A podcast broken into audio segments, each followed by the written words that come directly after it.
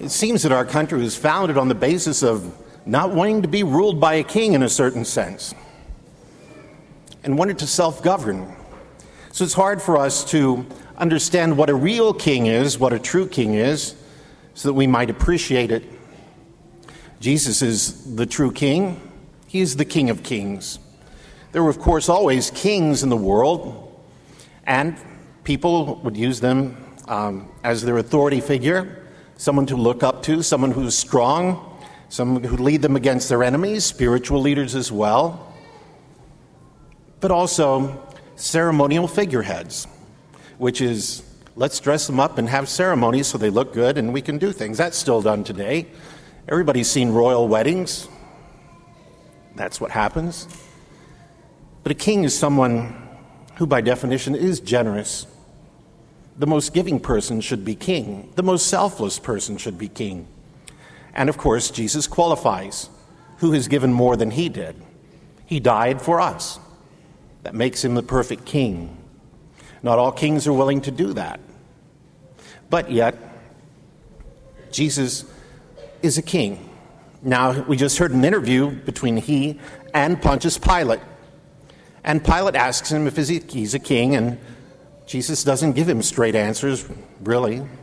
He asks him if Pilate recognized him as the king, and he said, I'm not a Jew, saying that apparently they think that he's the king of the Jews. But that's a limit on what Jesus is. And Jesus counters by saying, My kingdom does not belong to this world. And he says, as it is, he says, uh, but he says, as it is, my kingdom is not here. Meaning that his kingdom is meant to be here, but it's not there yet. He intends for this world to be a place where Jesus is recognized as king over all.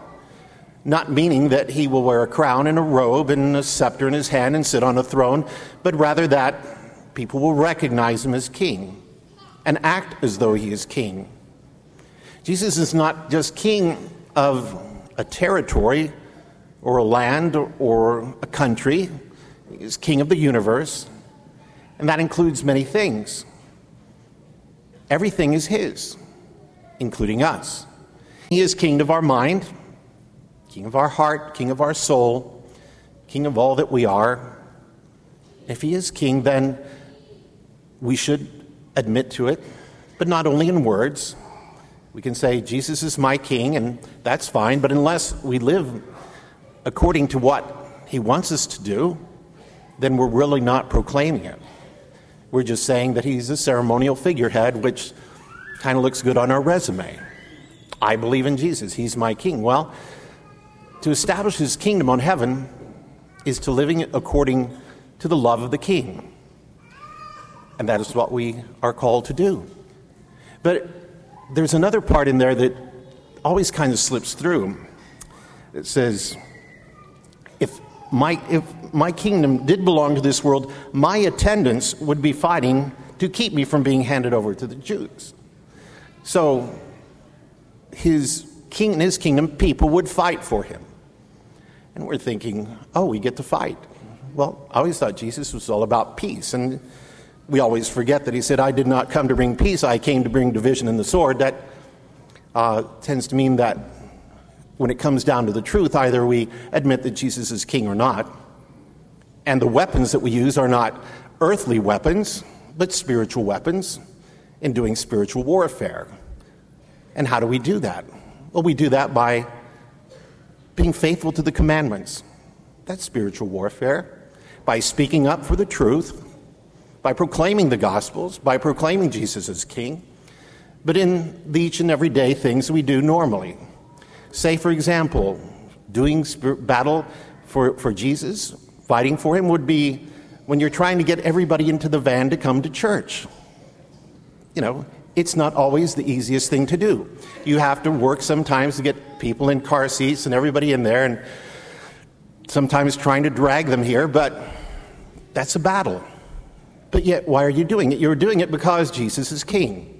Even just the act of coming to church on Sunday is a proclamation that Jesus is king. A friend of mine used to tell me that, that when they, on Sunday mornings, they'd back out, it looked like all the cars were backing out at the same time to go to the same Mass. And, you know, you battle the alarm clock on Sunday morning.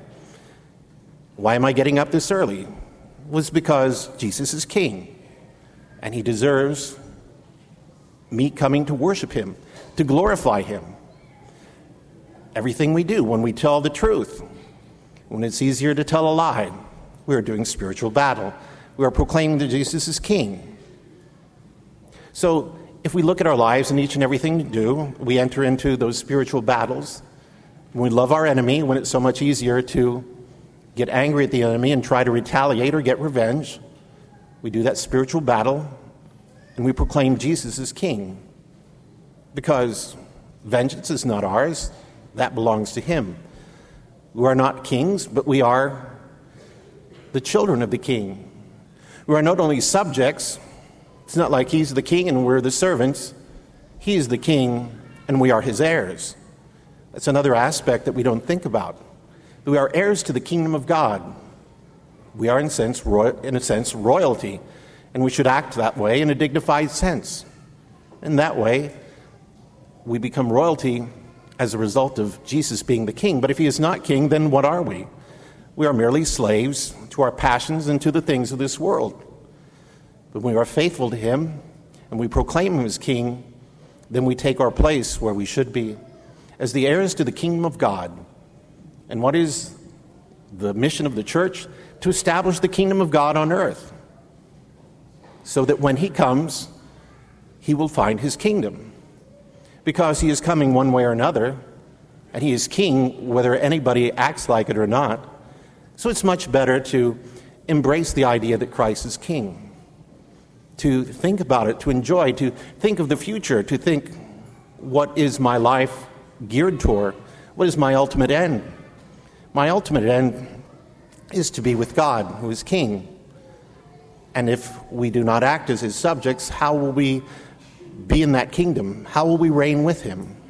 The idea is to begin now, in each and everything we do, to recall, not just on this day, but every day, that Christ is King and this is his kingdom. And if we behave like it, then he will recognize it when he comes.